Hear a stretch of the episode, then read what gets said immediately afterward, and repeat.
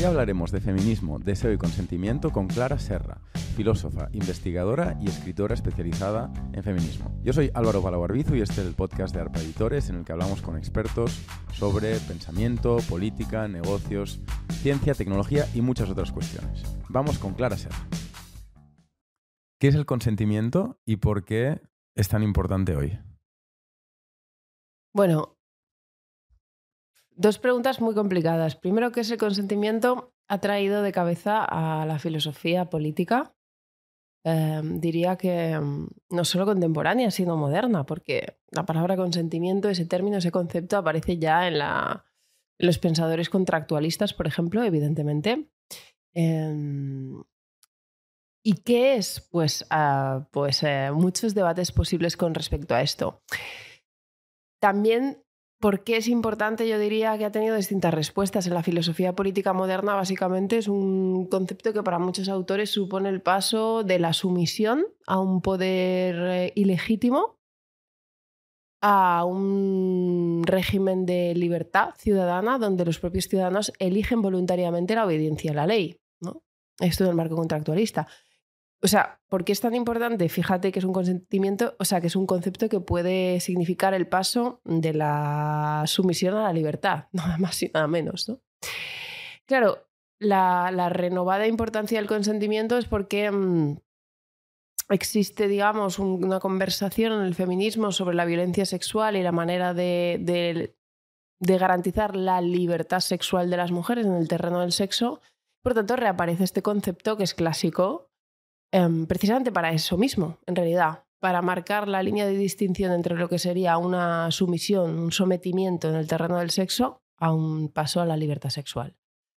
Em, diría además que esta conversación actual tiene que ver con la llegada al contexto nuestro, pero en realidad mm, al contexto europeo, de mm, una perspectiva jurídica, que es esto del consentimiento afirmativo, una doctrina jurídica que propone que hay que entender el consentimiento de una manera nueva y que hay que dejar atrás los paradigmas anteriores con respecto al consentimiento sexual.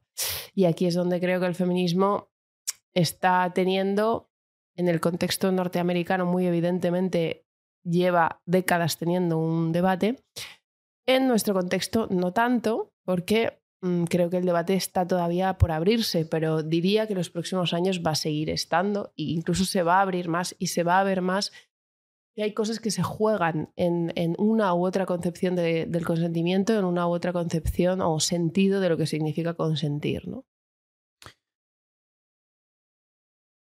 ¿Qué es el contractualismo?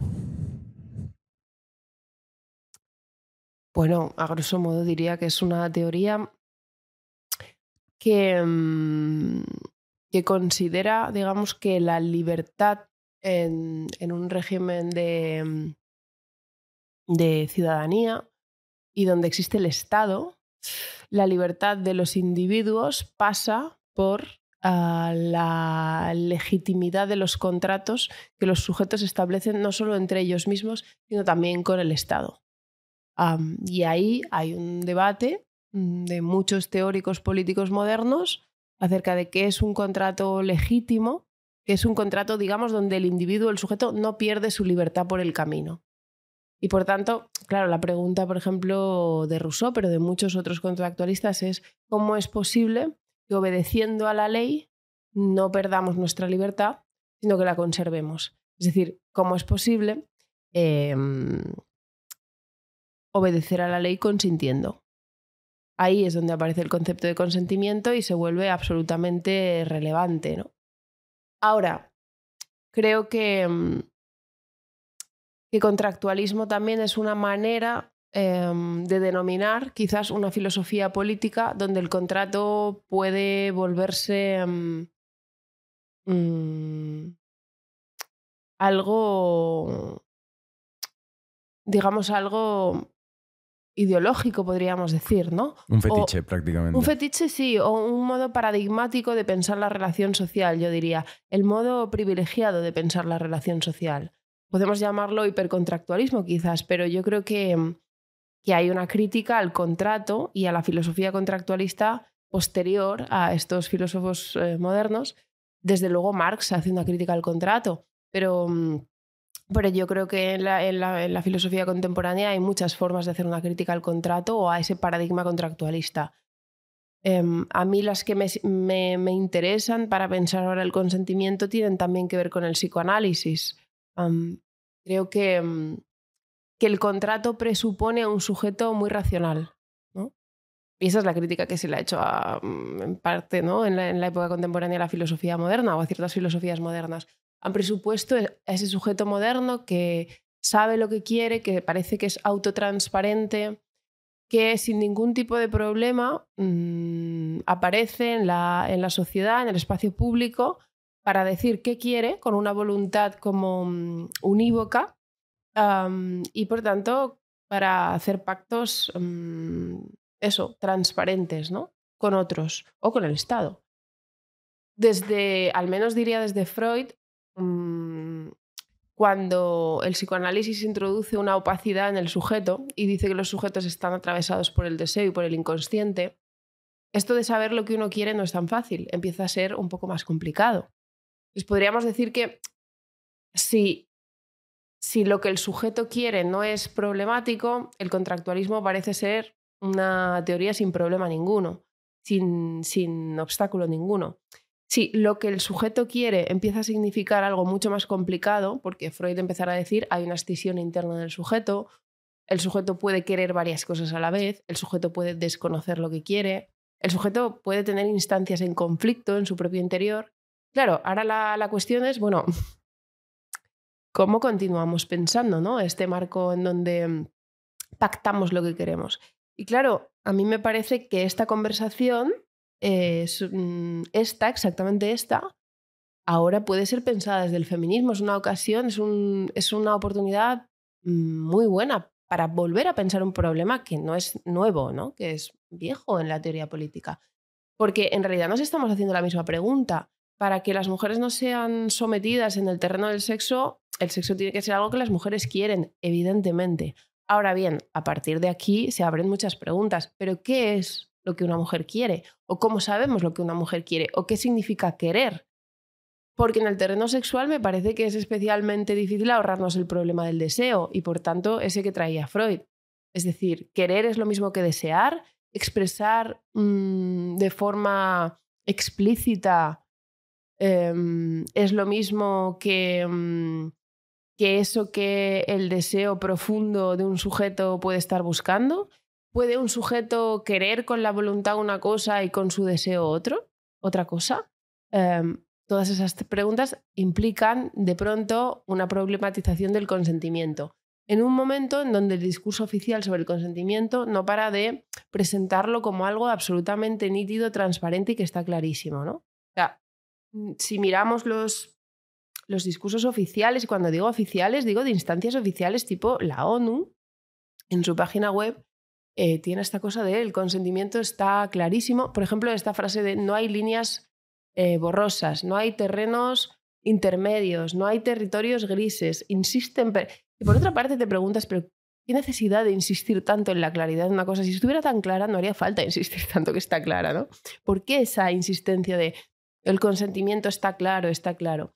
Y yo creo que mm, no está claro, ha sido siempre un problema filosófico, un problema político y lo sigue siendo.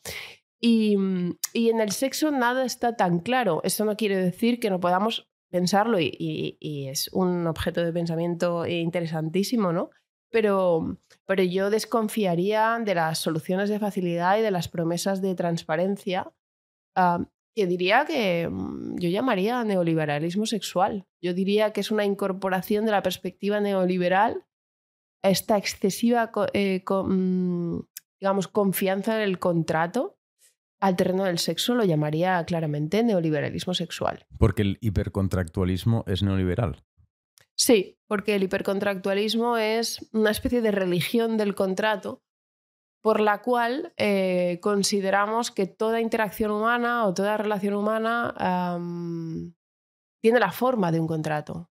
Creo que el neoliberalismo, eh, no sé, creo que Hayek, von Mises, la teoría austriaca, digamos, toda la línea dura del pensamiento neoliberal clásico, em, es exactamente esto. De hecho, siempre entienden al ser humano como ese homo economicus que va por el mundo como pactando todo y como si sus interacciones humanas fueran como si vas al supermercado, eliges un producto y lo compras, ¿no? que es dificilísimo comprar un producto. Especialmente, bueno, en un supermercado aún puede Es dificilísimo porque ni siquiera eso es un contrato, evidentemente. porque siempre. No, es dificilísimo porque el psicoanálisis te diría, uy, ¿cómo, introduzcamos el deseo y la función del deseo en el capitalismo? Claro, es mucho más complicado. Pero, pero claro, es que es una enorme ficción, yo diría que una trampa, una gran trampa, pensar que, que, el, contrato, que el contrato no es. Em, yo diría una ficción jurídica y lo que me interesa pensar en el consentimiento es que para mí como ficción jurídica me parece que tiene toda su validez, ¿vale? Es decir, podríamos decir también que, mm, por ejemplo, mm, digamos que, que, un individuo a los 18 años em, es mayor de edad para ir a votar, es una ficción jurídica en muchos sentidos. Por ejemplo, es una ficción jurídica la mayoría de edad legal. En, nuestro caso, mm, a los 16 o a los 18 para algunas cosas, evidentemente es una ficción que el día antes tú no eres mayor de edad y el día después sí, ¿verdad? Nadie consideraremos que eso, no sé, que de pronto esa noche te has hecho mayor. En ese sentido es una ficción. ¿Es una ficción absurda? ¿Es una ficción que no vale para nada? No, es una ficción necesaria para ciertas cosas. Suponer que un niño no sabe lo que quiere y sin embargo un adulto y un mayor de edad sabe perfectamente lo que quiere es una ficción. Hay niños muy maduros y hay adultos que serán menores de edad toda su vida. ¿Es inútil esa ficción? No es inútil. La petición por parte de un Estado de que a partir de determinada edad tú te comportes como mayor de edad, esto significa, por ejemplo, que puedas ser imputado de responsabilidad penal, cosa la que eximimos a quien consideramos que no es suficientemente mayor. Creo que en ese sentido entra en el terreno de cierta ficción, pero que es operativa. Hay una entrevista, Santi, Santi Alba lo dice muchas veces. El otro día creo que hizo una, una entrevista donde se lo titulaban así. Eh, em, el problema, hay un riesgo para la democracia cuando no nos tomamos en serio las ficciones. Em, como creo que, pretendía muchas veces él defiende esta cosa, ¿no? Como la voluntad jurídica es una ficción, la democracia es una ficción, para bien, para tomarse muy en serio. Pero también para cuestionar. Y en ese sentido, mm, yo diría, claro que cuando yo voy a votar, el, el Estado, digamos, tiene que tratarme como si yo tuviera totalmente claro lo que yo quiero o claro que cuando yo hago un pacto como un contrato matrimonial, se me tiene que tratar como si yo no tuviera ninguna duda. ¿Quiere eso decir que más allá del terreno del derecho y de la ley, no vamos a problematizar eso? Creo que tenemos que problematizar eso. Yo puedo perfectamente mm, hacer un pacto civil o un contrato matrimonial y arrepentirme muchísimo. De hecho, lo puedo hacer ya con muchas dudas. De hecho, lo puedo hacer con mucho pesar y dolor y lo puedo hacer totalmente sin ganas. Es decir, lo puedo hacer en conflicto.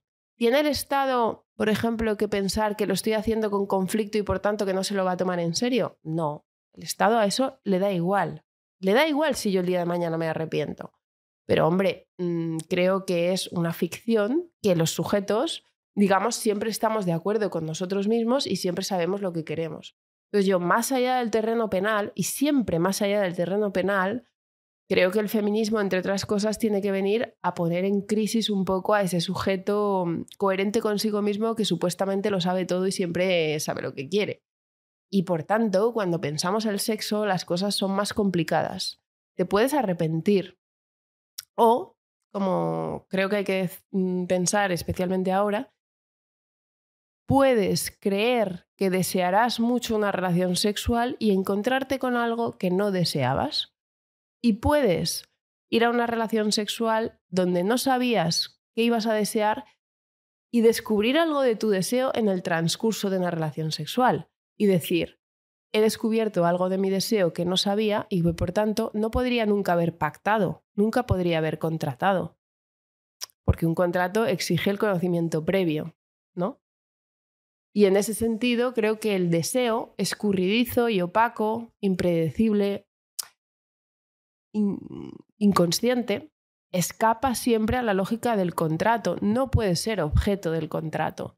Me gusta también mucho, por cierto, mm, em, cuando Bruce, Fink, Bruce Fink, a ver cómo se llama, sí.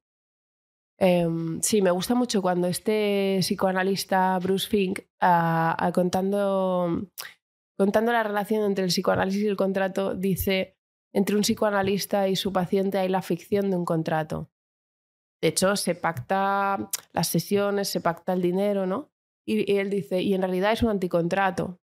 Porque el psicoanalista no le puede decir al, al, al, analizado lo que pasará.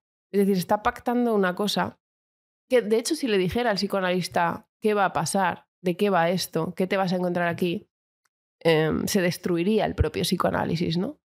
Em, hay un descubrimiento que hacer y por tanto tú vas a una cosa que no sabes qué es y que de hecho esa persona que te va a acompañar en la búsqueda, digamos, de, de, tu deseo, ¿no? En ese análisis, tampoco te podría decir. Así que es un contrato bastante ficticio. Em, y me parece como que es un punto de partida muy interesante para pensar también el terreno del sexo. Cualquier contrato en el terreno del sexo es, es bastante ficticio.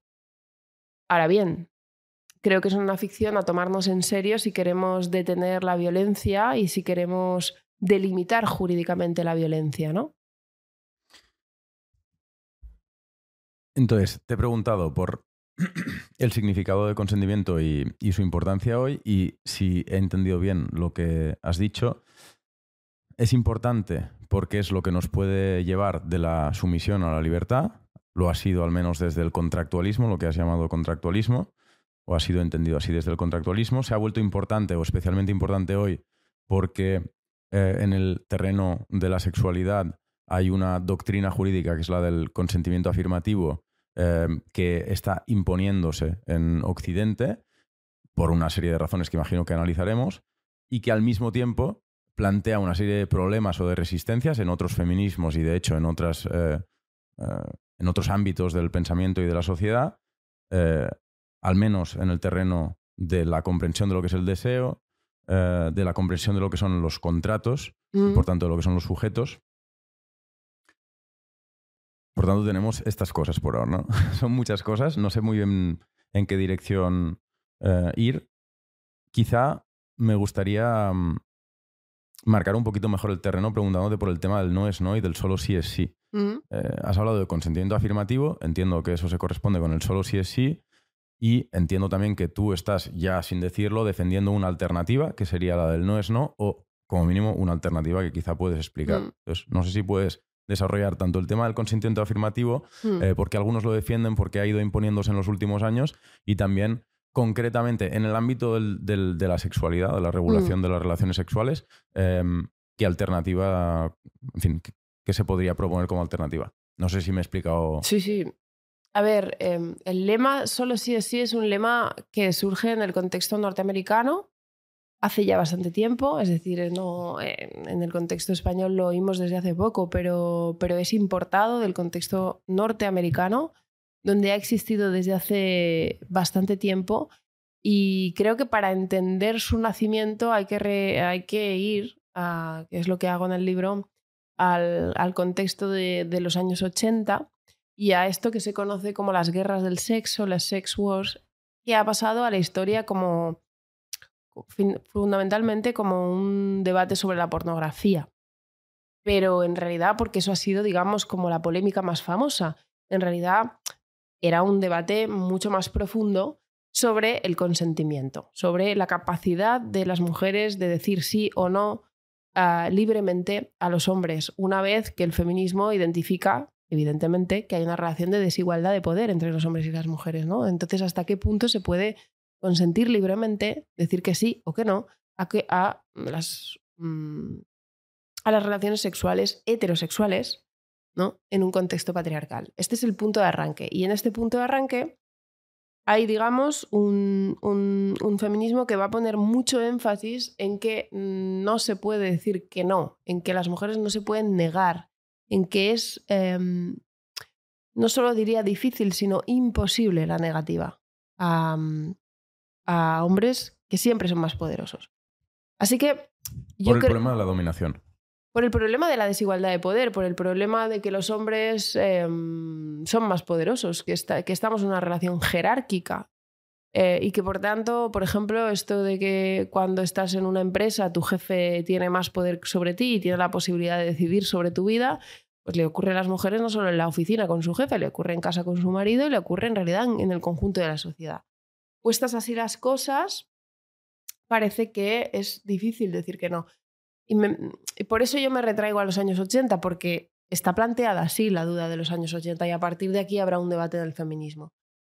Yo creo que la actual eh, presencia de este lema del solo sí es sí tiene que ver, en efecto, con un análisis por el cual se está diciendo que decir que no es no solo difícil, con lo cual yo estaría de acuerdo, sino creo que estamos yendo hacia la pantalla de que es imposible o digamos que en ningún caso o en ningún contexto se podría asumir la posibilidad de decir que no. Es decir, que ya no es en un territorio acotado donde la negativa no es posible. No sé, cuando estamos inconscientes evidentemente no se puede, eh, cuando estamos bajo coacción y amenaza, es decir, si alguien te pregunta si quieres algo y tiene un hacha o un cuchillo al lado, pues evidentemente está viciado. No, ya es, digamos, una extrapolación de esa circunstancia al mundo en general. El mundo en general parece un mundo en el que las mujeres no podemos decir que no. Y esto es lo que está explicando el abandono de un lema que hasta ahora había sido un lema feminista muy utilizado, que era decir no es no, en el sentido de decir, cuando yo digo que no, ese no significa un límite. Pero cuando yo digo que no, es decir, ese lema presupone la posibilidad de decir que no, evidentemente. Estamos yendo hacia un escenario en el que se está buscando el sí de las mujeres. ¿Por qué? Bajo la cláusula más o menos implícita, más o menos explicitada, de que decir que no no es posible. ¿no? Em, y en ese sentido, yo lo que creo que estamos dando un salto, un salto, un salto cualitativo. Em, no sé si estamos siendo muy conscientes de hasta qué punto, digamos, son lemas que dibujan caminos diferentes, no convergentes, diría. Y no sé si estamos siendo conscientes del todo de qué nos estamos jugando en esa elección. Y es lo que quería explicar en el libro. Yo creo, en primer lugar, que, em, que hay que huir, en cualquier caso, hay que poner en cuestión y hay que criticar em, sin piedad una mirada del sexo por la cual se considere que siempre y en todo caso las mujeres pueden decir que no, que no hay ningún contexto amenazante, que no hay ningún contexto coactivo, que no hay ninguna situación que ponga en cuestión nuestro consentimiento. Yo creo que eso es lo que hizo el juez de la manada, ese que dijo que era un holgorio, lo que ahí pasaba, y que dijo que no había ningún problema de consentimiento y que en ese contexto no había ningún problema, que por qué no había dicho que no esa chica. Creo que esa es una mirada patriarcal, claramente, porque creo que una mirada más atenta a esa situación identificaba, como identificó el Tribunal Supremo en la sentencia final, que era un contexto de coacción y de amenaza. Y por tanto, como dice la sentencia, en ese contexto no se podía decir que no. Pero ¿quién decide si se podía decir que no realmente. ¿El, Supremo? ¿Tú?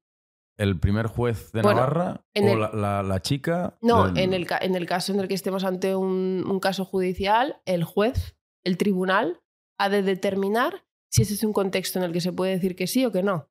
Evidentemente, esto es parte del juicio. Pero eso eh, eh, forma parte del juicio y, y, además del juicio, o sea, de los dos juicios, del juicio jurídico y del juicio moral. Claro. Pero el juicio moral, eh, por desgracia, es súper... Es, bueno, pero esto es un problema que le pasa al derecho siempre, ¿no? Sí, es un problema que tiene el derecho. Es un problema que tiene el derecho que lo hacen los seres humanos, no, no las máquinas. La, izquierda, en un momento dado, vamos, a lo largo de la historia, lo que ha ido haciendo es construir garantías, ¿no? El garantismo, ¿no? Mm. Mm. El, el, solo sí es sí como forma de protección garantista de las víctimas eh, de abuso, de, violencia sexual, em, qué tipo de, de, problemas plantea. En fin, te, he interrumpido, si quieres sigue con la cuestión de qué está en juego, de, qué está en juego en cada caso, pero sí que es verdad que me interesa entender, eh, más allá de, lo interesante que pueda ser teóricamente em, el no es no y digamos la filosofía política o ¿no? la, eh, sí, la, filosofía política que pueda haber detrás del no es no, qué tipo de problemas concretos puede generar, vale. generarnos te pongo ejemplos. Bueno, estoy poniendo el ejemplo de la manada, que es súper concreto. O sea, de hecho, voy, voy a ese ejemplo porque todos lo tenemos en la cabeza. O sea, es un ejemplo en el cual, em, sin que exista una ley del solo si es sim, Mm. precisamente se requiere consentimiento y además se está atento a que en algunos contextos no se puede decir que no. Y con esto lo que quiero decir es que cuando yo defiendo el marco del no es no, lo que defiendo es un derecho que en términos generales opere como si los seres humanos, incluyendo las mujeres, puedan a veces expresar negativas, decirse no quiero esto, en el terreno del sexo y en cualquier otro, y como si en determinados contextos particulares esa negativa estuviera imposibilitada y por tanto el derecho juzga bien cuando juzga bien el contexto que tiene delante. O lo que es lo mismo, que hay que contextualizar la sexualidad. ¿Vale?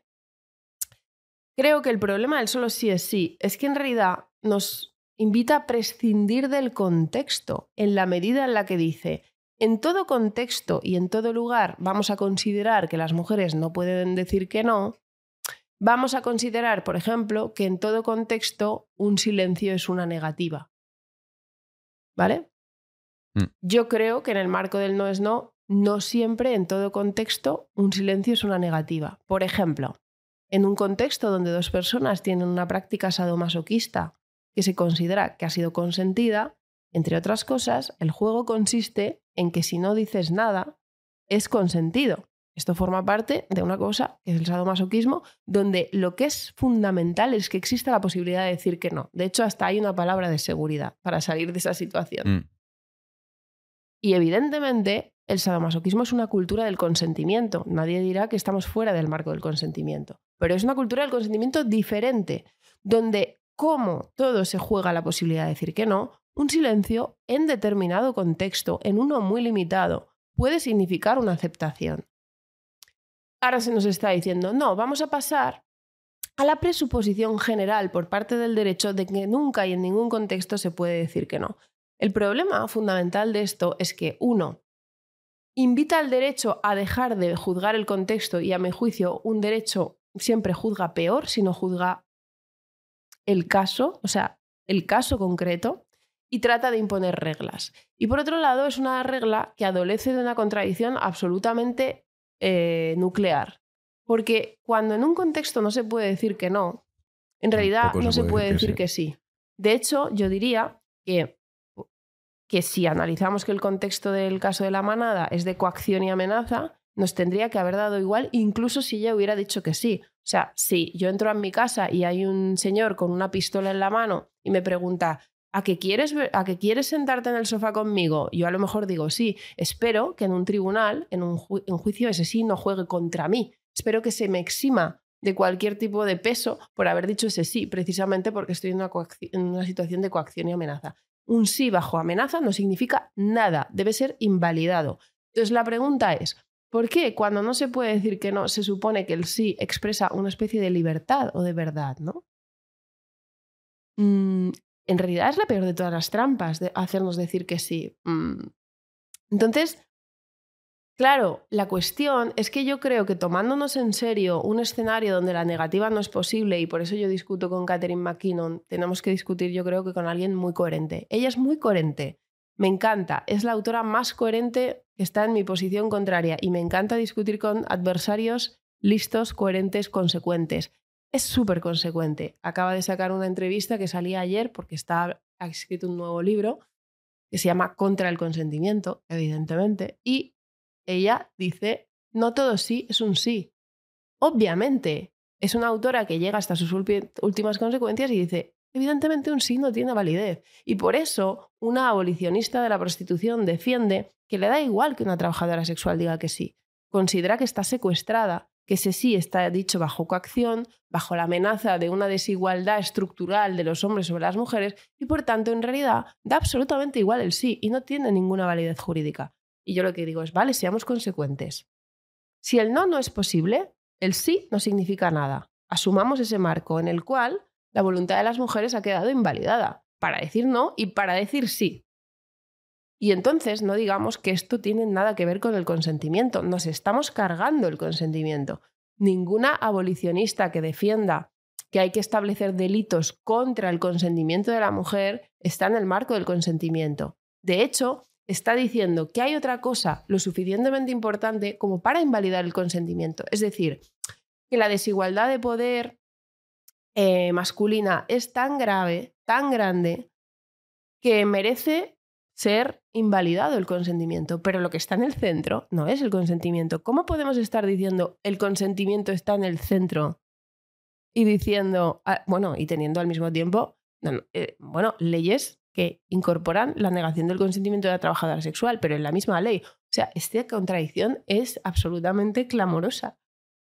Entonces, hay que desgranar qué estamos diciendo. A mi juicio, la teoría del consentimiento positivo no es ampliar el consentimiento, es restringirlo. Y creo que quien siempre defendió el consentimiento es el feminismo pro-sex, que dijo, mira, la trabajadora sexual o la, o la, o la mujer sadomasoquista, mientras consientan, nadie se puede meter en el objeto de ese pacto. Entonces, al final, lo, que dicen unos y otros es un tema muy complejo, o que a mí me parece muy complejo. Entonces intento ir resumiendo o sintetizando cosas que vas diciendo para, para asegurarme de que todos seguimos. Eh, lo que estás criticando es que en nombre eh, de la lucha contra la dominación masculina, contra el patriarcado, em, se em, niegue, se vulnere la voluntad del individuo mm. como variable, no sé, política y vamos y jurídica, y jurídica súper concreta mm. en nuestras sociedades. Exacto. Por un lado, habría un hipercontractualismo neoliberal que te parecería mal porque nos reduciría a nuestra capacidad para firmar contratos formales e informales. Mm.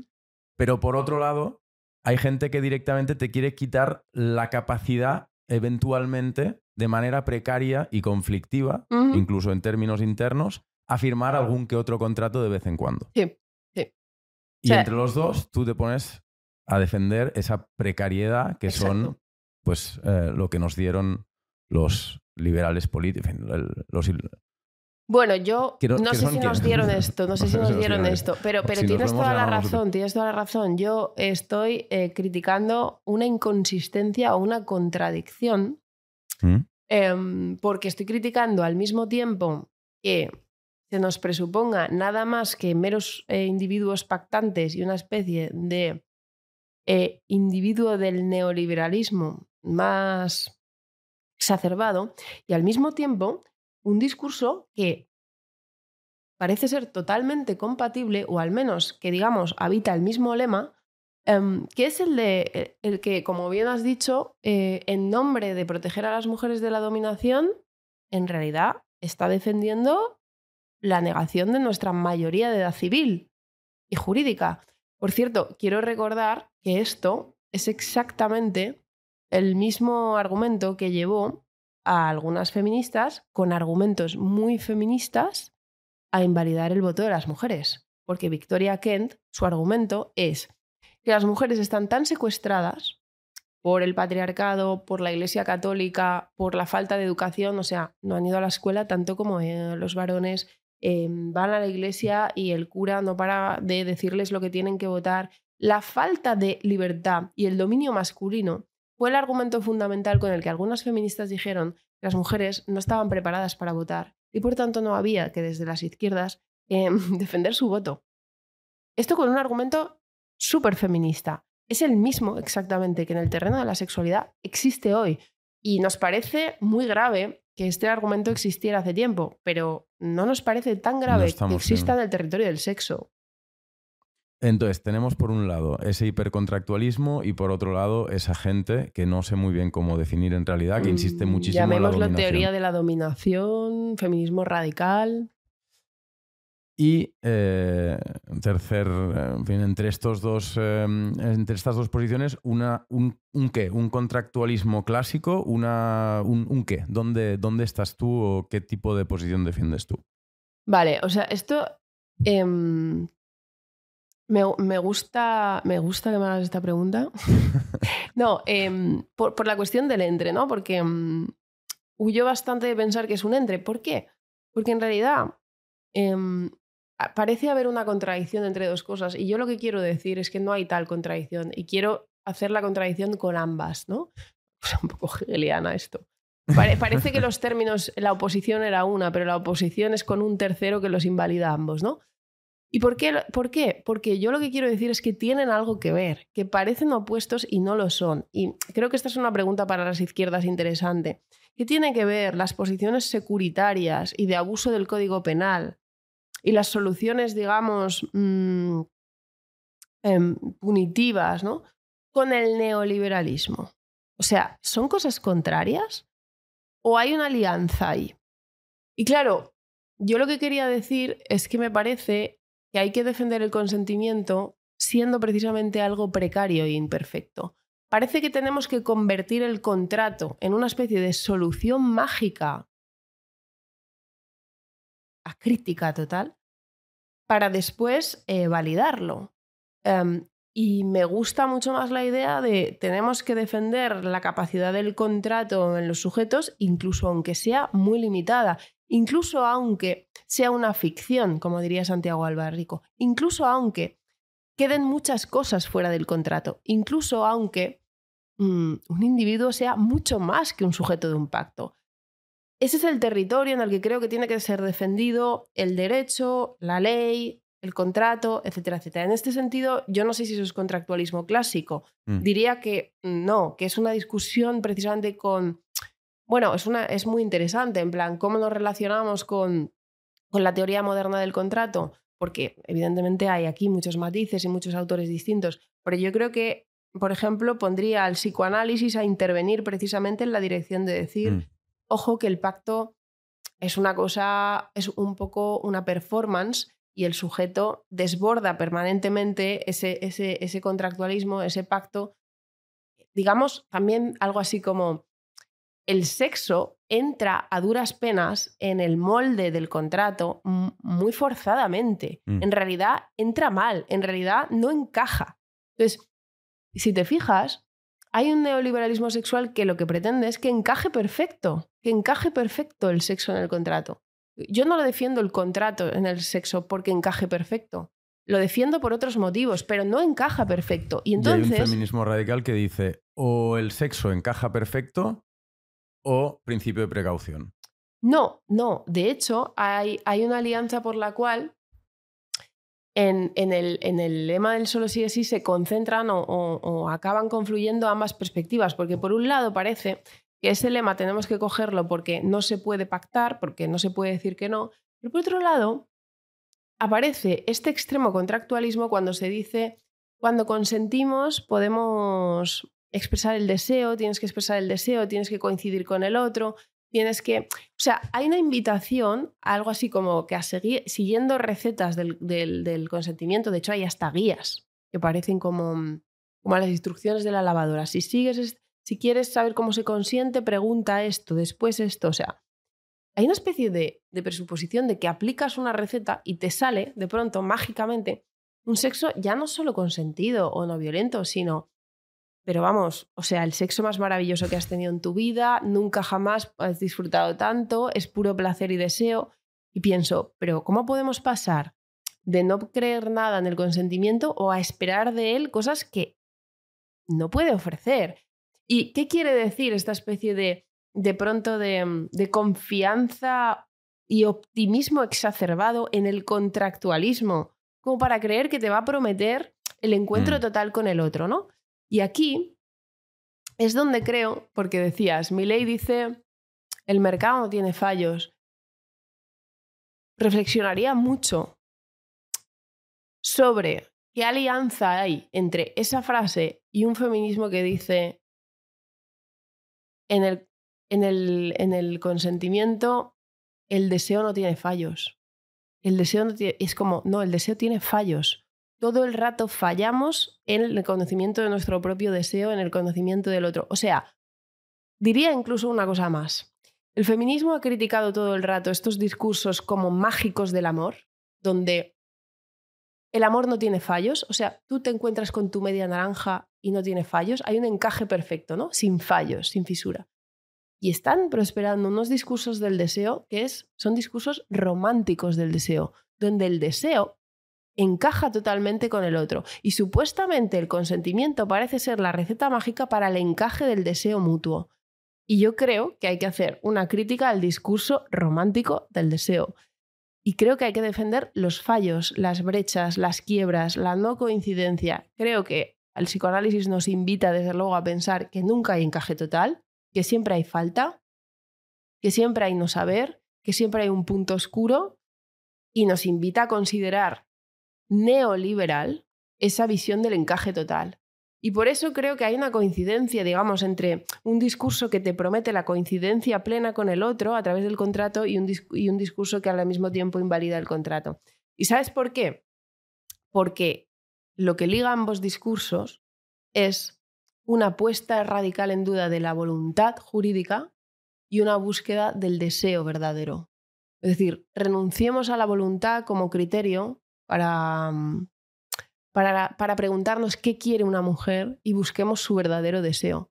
Yo digo, no, es que su verdadero deseo nadie lo va a saber, y mucho menos un tribunal, y mucho menos el Estado. Y el Estado y un tribunal y el derecho penal nunca tiene que pretender saber y conocer el deseo de los sujetos. Es muy peligroso que pensemos que eso es posible. Ni siquiera, o sea, es muy ingenuo pensar que un individuo conoce el deseo del otro, y aunque sea, su, aunque sea su pareja, conocerá algo del deseo del otro. Y será una búsqueda preciosa, pero desconocerá mucho del deseo del otro. Incluso desconoceremos mucho de nuestro propio deseo. ¿Cómo vamos a delimitar el terreno del sexo legítimo y del sexo penado buscando el sexo deseado? O sea, ¿qué tipo de acceso divino al interior del sujeto y al deseo de los sujetos se supone que puede tener un tribunal? Y esta es la vía que me parece peligrosa en el mismo sentido que la mm. otra. Se me ocurren un montón de preguntas. Eh, quizá la primera, por, por, aclarar algunas cosas de las que has dicho. Eh, no termino de entender em, cómo se cabalgan entre sí las cuestiones de consentimiento y deseo y de eh, debate en torno a no es no y solo sí es sí. O sea, ¿por qué en el solo sí es sí se estaría confundiendo deseo y consentimiento y por qué en el no es no eso no ocurre o ocurre de otra manera que te parece porque esta contradicción sobre la que me sobre la que hemos hablado antes de que yo te he dicho por qué si no se puede decir que no se podría acaso decir que sí con verdad solo se resuelve de una manera. Mm. el no es un no de la voluntad en un mundo donde la voluntad de las mujeres está secuestrada por el poder de los hombres. Si algo puede aportar el sí diferente es que es un sí del deseo. Es decir, lo que estamos considerando es, que lo, mismo. O sea, no y sí son lo mismo en el, en el mundo del, del, consentimiento y de la voluntad y solo pueden ser diferentes en el terreno del deseo. Por tanto, tú bueno, supones creo que... lo que se está diciendo, y además se está diciendo... te he interrumpido. Eh, sí, o sea, creo que se está diciendo de una manera, de hecho, bastante explícita sí. Eh, por parte de algunos feminismos que una relación no solo tiene que ser consentida, que tiene que ser deseada para que no sea una agresión sexual. Esto se está diciendo cristalino. Espera, déjame seguir. Tan cristalino como que existe un concepto que es consentimiento entusiasta. Y se está diciendo, el consentimiento ha de ser entusiasta. Y cuando se explica el solo sí es sí, puedes mirar Instagram en un montón de páginas. ¿Qué quiere decir consentir cuando decimos que solo sí es sí? El consentimiento ha de ser entusiasta, se dice muchas veces. ¿Por qué? Porque el sí parece revelar más entusiasmo. ¿Qué quiere decir eso? Que revela más deseo porque es algo positivo, ¿no? No es solamente preguntar a lo que el otro quiere, es que yo digo lo que yo quiero. Y parece que estamos, digamos, hablando de un sujeto más deseante con el sí, ¿no? Claro, mm, estamos diciendo, por tanto, que la validez del consentimiento depende no del consentimiento, sino que venga acompañado de otra cosa que lo hace veraz, que lo hace verdadero, que lo hace libre. Y entonces estamos diciendo muy en coherencia con el marco abolicionista que, por ejemplo, una trabajadora sexual no hay que validar su sí porque no es un sí con deseo. Se dice muchas veces. Claro, es que ha consentido, pero por trabajo, por dinero, por precariedad, no porque lo desee. Y por tanto, como no hay deseo, podemos invalidar su voluntad jurídica. Es decir, el tránsito del no es no al solo sí es sí no es el tránsito de la negación a la afirmación, es el tránsito de la negación de la voluntad a la afirmación del deseo. Y por eso, en ese marco del solo sí es sí, tiene sentido cargarse algunos sís, que son de la voluntad, que no son deseantes, que no son deseosos, que no son entusiastas. Estamos entrando en el marco del deseo, no del consentimiento. Eso es lo que significa este cambio de paradigma. Eh, la pregunta que tendríamos que hacernos es entonces, para el derecho y para el derecho penal, ¿es el, deseo el criterio de la violencia? Pero por, por intentar, eh, no sé, eh, entender... Em, tengo la sensación de que eh, haces una interpretación del solo sí el sí, no diré alarmista, porque no, no estoy muy de acuerdo contigo, pero que podría ser diferente. O sea, podría, podríamos intentar pensar mm. que eh, el paso del no es no al sí es sí pretende eh, educar, hablas de ello en el libro, eh, tener un valor pedagógico a la hora de ayudar a las personas a entrenar su voluntad. No sé si me explico. Y no vincular forzosamente ese cambio con luego la penalización o la negación de determinados síes. O sea, podría buscarse un mundo en el que no se niegan los síes eh, que son considerados impuros por no ser deseantes y al mismo tiempo eh, que sí que se hace un cierto hincapié en el sí porque no deja de ser eh, una invitación al sujeto femenino no solo a decir que no cuando así lo desee, sino también a entrenar su capacidad proactiva eh, de, decir que sí. Seguro que estoy diciéndolo muy mal. No, no, no, no, no. Pero, pero yo estoy completamente de acuerdo con eso. O sea, yo creo que es muy, es, es, es muy importante em, decir que sí. Em, si eso significa que las mujeres son proactivas y que son las que son las muchas veces las sujetos de, digamos, de la acción, o incluso las que proponen al otro. Ahora, decir que sí es una respuesta a una pregunta de otro, ¿eh? tanto como decir que no. Y, además es, es, un marco en el que lo que estamos diciendo, o sea, el sujeto presupuesto es un sujeto que de antemano, digamos, cuando decimos todo lo que no es un sí es un no, no solamente estamos poniendo a las mujeres en el lugar en el que contestan a la pregunta de otro, sino que estamos diciendo que de entrada, en principio y por defecto, hay que presuponer que las mujeres no quieren sexo que si quieren, como excepción, ya dirán que sí muy claramente. O sea, en realidad estás problematizando antes de empezar la cuestión del, del deseo femenino hacia el sexo. O sea, yo, eh, creo que pensar un sujeto femenino activo no es pensar, decir que sí, en todo caso es quien pregunta a otro. Y diría que eso va bastante de la mano de un sujeto que puede decir que no. Es que claro que tiene que poder, claro que podemos, tenemos que poder decir que sí y que no, pero es que van juntos el sí y el no. Es que por eso, cuando te cargas que se pueda decir que no, te cargas el sí también de muchas mujeres en el terreno del sexo, como efectivamente reconoce el feminismo de Catherine McKinnon. Entonces, yo claro que quiero conservar el sí, pero yo lo que estoy diciendo es que la validez jurídica del sí depende como condición de posibilidad de que exista la posibilidad del no. O que digamos que el no es ontológicamente anterior al sí. Es la posibilidad de decir que no el que hace que el sí sea un sí válido. Después de eso, creo que un sujeto que puede decir que sí y que no, es al mismo tiempo ese sujeto que puede ser el sujeto activo que pregunta a otro.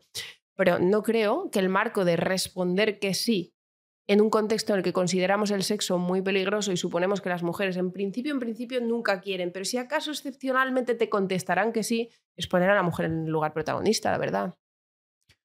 Sí, sí, te entiendo. Por tanto, tu punto de vista es que en realidad lo que está en juego no es saber si es mejor decir que sí o que no, porque básicamente es exactamente lo mismo decir que sí y que no, y el no incluso precede al sí, y que en realidad lo que está en juego por detrás de todo esto es una concepción que nos aleja de la cuestión del consentimiento, nos lleva a la cuestión del deseo, pero el deseo, evidentemente, decidido por las instancias políticas de turno, ¿no? Eh, y por tanto eh, entramos en la cuestión del deseo, que también tratas mucho en tu libro. Em, o sea, yo creo que lo que está en juego es la, validez eh, jurídica de la voluntad de las mujeres. Yo, ya, yo diría que cuando hay una validez jurídica de la voluntad es cuando se considera que un sujeto puede decir que no y también puede decir que sí. y que como puede decir que no, cuando diga que sí, ese sí va a misa.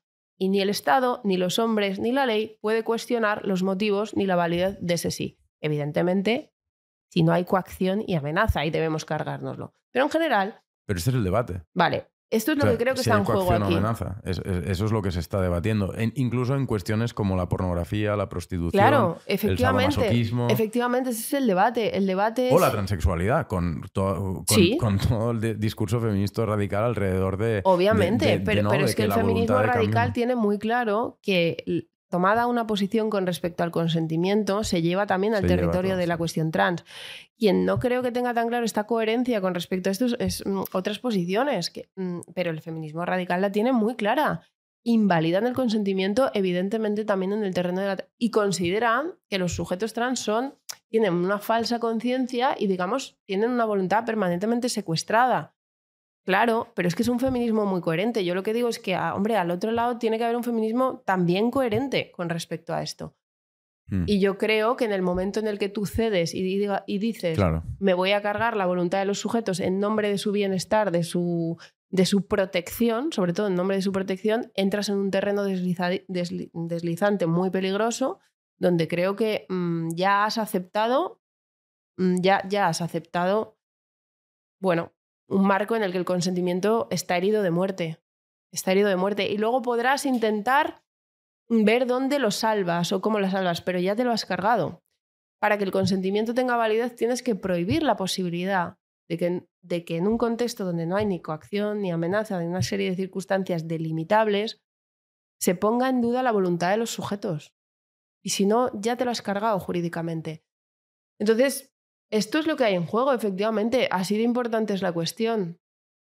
Así de importante es la cuestión. Y luego la, otra cosa, muy bien decías, efectivamente, dices, claro, o un deseo, pero un deseo que ya está, digamos, nombrado por otros. Claro, es que en realidad en el en ese digamos en ese marco en el que nos cargamos el consentimiento haciendo aparecer el deseo, no solo te cargas la voluntad jurídica, es que ni siquiera es que ni siquiera conservas el deseo, ¿eh? porque lo que has metido ahí, ese deseo transparente, ese deseo verdadero, ese deseo que viene a servir, digamos, de, de, excusa para cargarte la voluntad, no es el deseo eh, en ningún sentido. El deseo sobrevive, eso lo quería explicar muy bien en el libro, más bien en los territorios en los que a un sujeto no se le obliga a explicitar las cosas. Sobrevive más bien en el territorio del no sé, de la exploración, de la posibilidad de indagar sobre uno mismo. El deseo es esa cosa que no se conoce y creo que el derecho al deseo, la posibilidad de que las mujeres exploren su deseo, va ligado con la posibilidad de que las mujeres no sepan, no sepan qué quiero. O sea, yo quiero, yo quiero una legislación de la sexualidad que no ponga en duda mi voluntad, pero no quiero una legislación que me obligue permanentemente a tener claro mi deseo. ¿Por qué tengo que tenerlo claro? No lo tengo claro. Y de hecho, pido que el Estado me proteja de la violencia sin ponerme como condición que yo tenga que ser un sujeto neoliberal autotransparente, que en todo momento tenga que rendir cuenta y explicar perfectamente lo que desea. Entonces creo que una cosa es posibilitar a las mujeres hablar en el terreno del sexo. Y otra cosa es obligar a las mujeres a hablar todo el rato. Ahí me parece que ningún deseo sobrevive, muere por completo. Creo que el deseo está en ese territorio en el que déjame ver, no lo sé. Y en el terreno del sexo muchas cosas ocurren en el no sé. Muchas cosas. Entonces, bueno, en el terreno del sexo y en, en muchísimos Bueno, en cualquiera, pero en este creo que el problema se ve especialmente, ¿no? ¿Por qué un silencio es siempre una negación? Un silencio es un silencio a veces. ¿Por qué un no sé es un no? No, perdona, un no sé es un no sé y me voy a tomar, o sea, tiene mucha seriedad el no sé, es muy importante que pueda existir el no sé. Decir esto no, no, significa tampoco decir que no sé significa que sí. No, evidentemente, evidentemente, evidentemente, evidentemente. Lo que es patriarcal es considerar que todo no sé te ha dado una autorización y es un sí. Ahora bien, ¿por qué de ahí hay que pasar a que todo no sé es un no? Perdona, nos hemos saltado un pequeño paso por el camino. O sea, que estamos aquí, ¿no? Es como si hubiera una discusión entre eh, el patriarcado y eh, los Power Rangers que luchan contra el patriarcado, en medio mujeres y ellos dos decidiendo qué ha dicho la mujer. Hombre, a lo mejor podemos sencillamente, efectivamente, respetar la voluntad de la mujer y construir instituciones que nos ayuden a todos a respetar esa, voluntad. Yo creo que respetar la voluntad de la mujer es una, no sé, es que es un principio invulnerable eh, para, para, para, mí, para el feminismo. O sea, mm, insisto, mm, tenemos el, el, previo del debate sobre el voto y, mm, y creo que después una posición feminista tiene que tener una mirada un poco crítica con el contractualismo. ¿Y qué quiere decir un poco crítica con el contractualismo? Es como Claro que yo quiero que el Estado reconozca mis pactos y mis contratos, pero yo no voy a devenir el sujeto neoliberal del, del, contractualismo. No me creo eso. Y por tanto, no, mira, o sea, mi deseo va a quedar por fuera. Por tanto, no me hagáis hablar todo el rato y dejarme que también haya una, un, territorio para la exploración. Y, más allá del tomar la palabra o no tomar la palabra continuamente, también es cierto que la, regulación jurídica del, del deseo eh, parece conducir a la normalización del deseo, ¿no? bueno, obviamente. hacia el deseo normativo. Hombre, eh, obviamente, porque ¿cómo, vas a, eh, ¿cómo vas a legislar o cómo vas a reglamentar sobre un objeto absolutamente desconocido? No, lo que pasará es que se dirá lo que es deseable y se legislará a partir de ahí y se dirá, la chica de la manada fue violada porque ninguna mujer nunca habría entrado en un portal con cinco hombres, como dijo una parte del feminismo. Y por tanto, como ese no es un deseo femenino y ninguna mujer lo desea ni lo desearía, eso es una violación. No perdona. Es una violación porque ella no consintió, pero podría haber consentido otro día o mm, dos días antes, o ser otra chica a la que eso le gusta mucho. Entonces, ese tránsito es en realidad el tránsito en el que en nombre del deseo tú estableces qué es lo que tenemos que desear. Porque si no, claro, ¿qué asidero va a ser el deseo?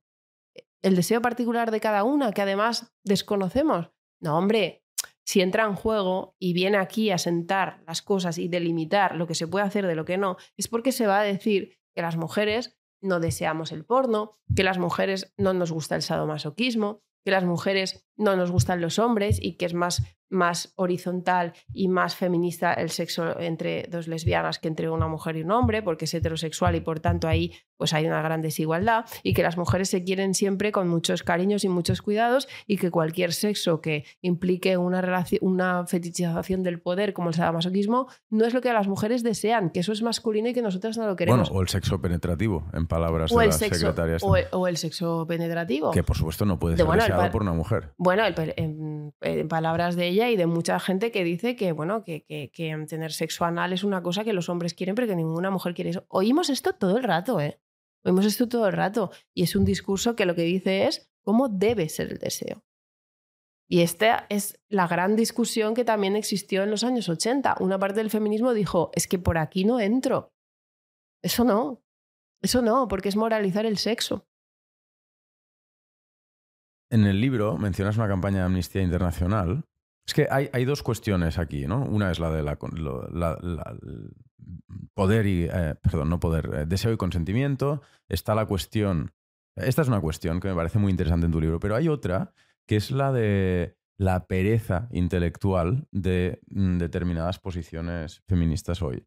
En el libro mencionas una campaña de Amnistía Internacional cuyo eslogan dice, sí más sí, igual sí, sí más no, igual no, no han hecho clases de mates, no más sí, igual no, sí más mm, igual no, sí más no sé, igual no. Es, ¿Por qué una organización como Amnistía Internacional este propone una matemática primero falsa y luego tan sencilla, tan simplista? Pero esto es, esto, es lo que, esto es lo que está diciendo muchísima gente que defiende el lema del solo sí y dice, si no hay un clarísimo, clarísimo, clarísimo sí, todo lo demás es un no. esto es lo que está diciendo Amnistía Internacional con esa campaña.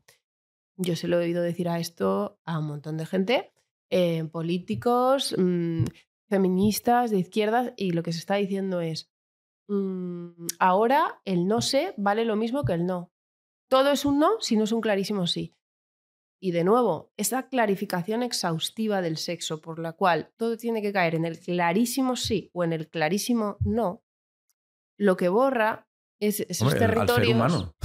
no sé, borra, borra, todo lo que está entre, el, entre el 0 y el 1. Borra al, ser, borra, borra al sujeto mm, que no sabe, borra al sujeto que quiere saber, pero O sea, que quiere pa- Para explorar. esto pongamos muñecos a follar, porque claro, si es o cero o uno, o sea, es- en general, es- es- es- eh, me parece una visión tan binaria de la realidad, tan pobre de la naturaleza humana.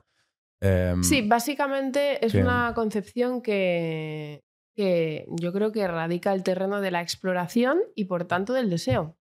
Yo no creo que ahí quepa nada parecido al deseo. Porque si, si, si, quieres, si deseas una cosa, ya lo puedes saber de antemano y tiene que ser clarísimo. Y si no, clarísimamente no. No, es que no funciona así el territorio del deseo.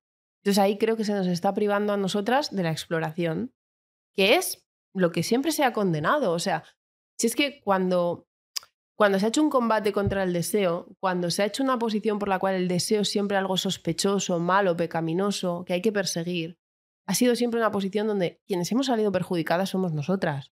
O Y los hombres siempre han tenido mucho más derecho al deseo, a la fantasía, a lo turbio, a lo desconocido, a la oscuridad de sus deseos, y nosotras tenemos que ser luminosas en nuestro deseo, cristalinas, transparentes, buenas. Entonces, claro, me parece mm, muy mal negocio para ampliar la libertad sexual de las o mujeres. sea, habría un feminismo de la libertad o de la exploración y un feminismo de la protección. Sí, creo que hay un feminismo securitario que en nombre de la protección, am, digamos que, mm, que, mm, em, pretende combatir todo peligro. Y yo aquí diría que lo que nos llevamos por el camino en una posición securitaria es que no solamente combates los peligros que yo sí que creo que hay que neutralizar. Yo creo que las mujeres no tenemos que correr el peligro de ser violadas o sometidas a la violencia. Pero yo creo que hay riesgos que sí que queremos, correr. Yo creo que hay riesgos en el terreno de la sexualidad que es no saber qué deseabas y descubrirlo. Eso es un riesgo, en el sentido en el que te arriesgas, en el sentido en el que te expones, en el sentido en el que te vuelve un sujeto vulnerable, en el sentido en el que te ex- expone al otro. O sea, si no queremos eh, entrar en una posición securitaria, creo que la relación social siempre implica una vulnerabilidad, una interdependencia y por tanto un riesgo. Y yo ese riesgo creo que evidentemente tenemos que querer correrlo y me parece distópica una posición política que nos quiera librar también de ese riesgo. Y ese es el riesgo que se corre con el deseo, ese cierto no saber. Entonces hay una, hay una posición que nos está diciendo, en nombre de la protección, ningún riesgo, ni siquiera el de explorar tu deseo. El Estado no te puede, ni debe, ni puede protegerte de todo. Yo no creo que el Estado te tenga que proteger del riesgo de tus deseos. Efectivamente, diría Esa eso. es una posición que, en, en la que estarías de acuerdo con muchos liberales, por ejemplo, liberales económicos en, otro, en, en el terreno de, de la economía. Es no, decir, porque yo creo que el Estado te tiene que proteger de profundos peligros, no riesgos, que la economía supone. Y estoy dispuesta a que legisle, vamos, Sí, pero esto es, esto es retórica, porque un riesgo y un peligro eh, son lo mismo o no en función de quien los esté observando y del No, juicio yo, que yo le esa llamo persona. peligro, yo digamos, en, lo- en todo lo que hemos hablado, yo le llamaría peligro a la violencia Sí. eh, y le llamaría riesgo al deseo. Y claro, esta es mi distinción. Yo diría, hay que delimitar la violencia, quiere decir, hay que delimitar el peligro que la ley tiene que combatir, la ley penal, Mm. Y más allá de eso, hay que darse cuenta de que queda por fuera una serie de cosas que nos ponen en riesgo. Eh, no sé, el, arte nos pone en riesgo, eh, el, el- el sexo nos pone en riesgo, eh, bueno, el otro, la existencia del otro nos pone en riesgo, toparnos con una persona que mm, no se parece a nosotros nos pone en riesgo.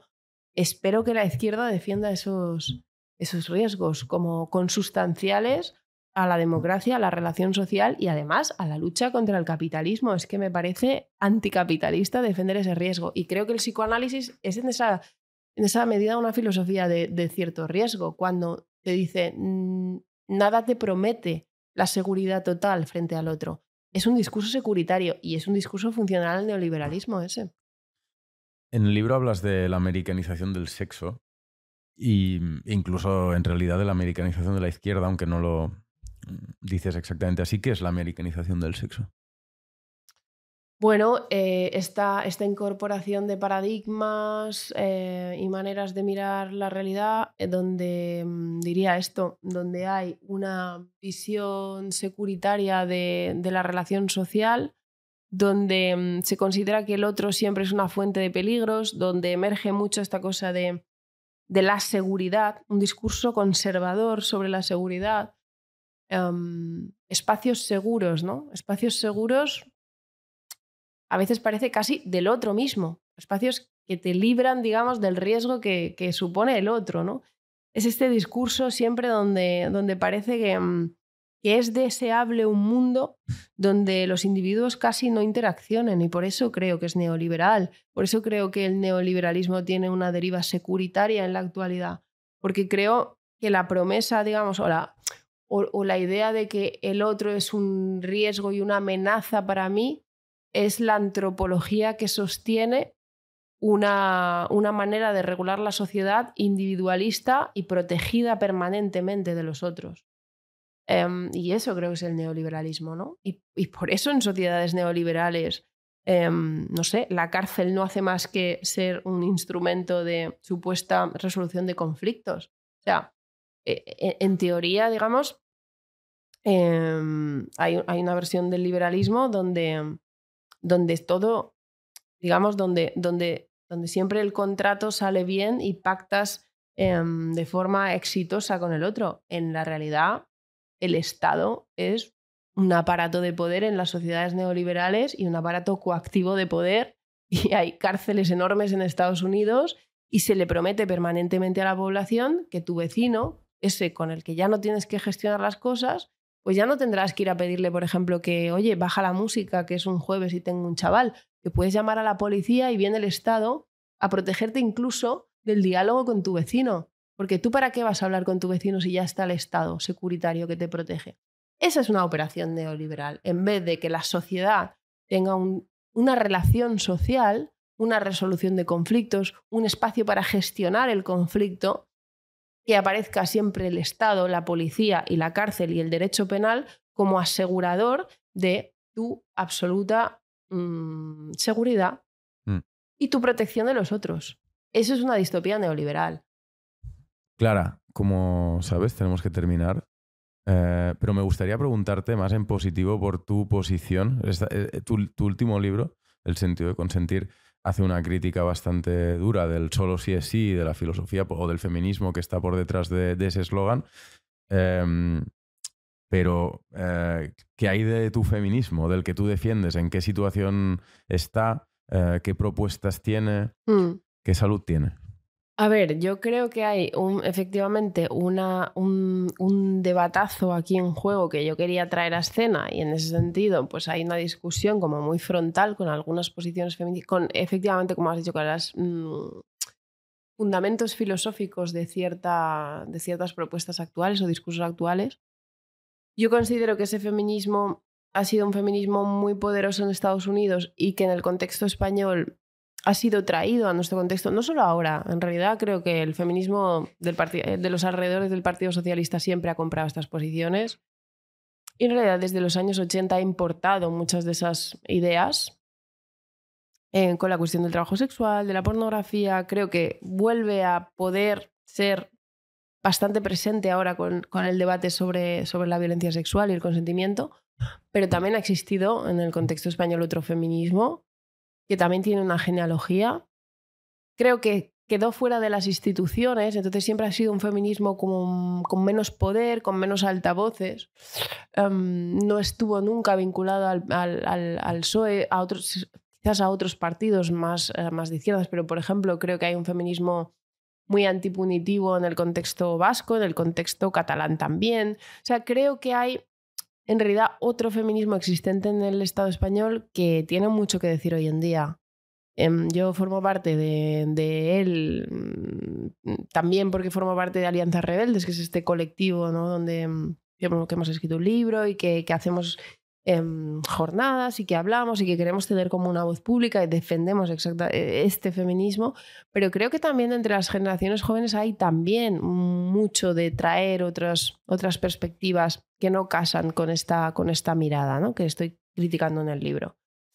Am, y diría, por cierto, también que si abres una mirada al contexto internacional, muchas feministas hoy en día muy relevantes no forman parte de ese feminismo que yo discuto. O sea, con la cuestión del trabajo sexual es muy evidente. O Angela Davis no tiene una posición abolicionista como no la tiene Judith Butler, como no la tiene Nancy Fraser, como no la tiene Silvia Federici. O sea, en realidad, si miras, digamos, como las figuras importantes, tienen unas posiciones que, en las que yo me reconozco mucho. Eh, Rita Segato, o sea, me reconozco mucho en figuras muy potentes hoy. Sí que creo que en mi contexto, en el contexto español, ha habido un feminismo eh, con posiciones equivocadas en, esto, que además ha sido, mm, creo, incorporado por, al, por, algún partido de la izquierda con más o menos conciencia de lo que estaba haciendo y que tiene que ser discutido, pero eh, diría que en sentido general y en el contexto internacional, el feminismo que hay que defender tiene buena salud y está muy vivo y que va a seguir dando de estos debates. Muy bien. Siempre cerramos con una pregunta eh, que es eh, ¿a quién te parecería interesante invitar al podcast? La última vez creo que nos recomendaste traer a Miguel Mise. ¿Y lo trajisteis? No, porque... Entonces os puedo hacer esta recomendación otra vez. Vale. Tenéis que traerlo. Venga, Sin duda tenéis que traerlo. ¿Sí? Sin duda, sin duda. Sí, totalmente. Pues lo haremos, lo intentaremos. Venga, es la segunda vez, ¿eh?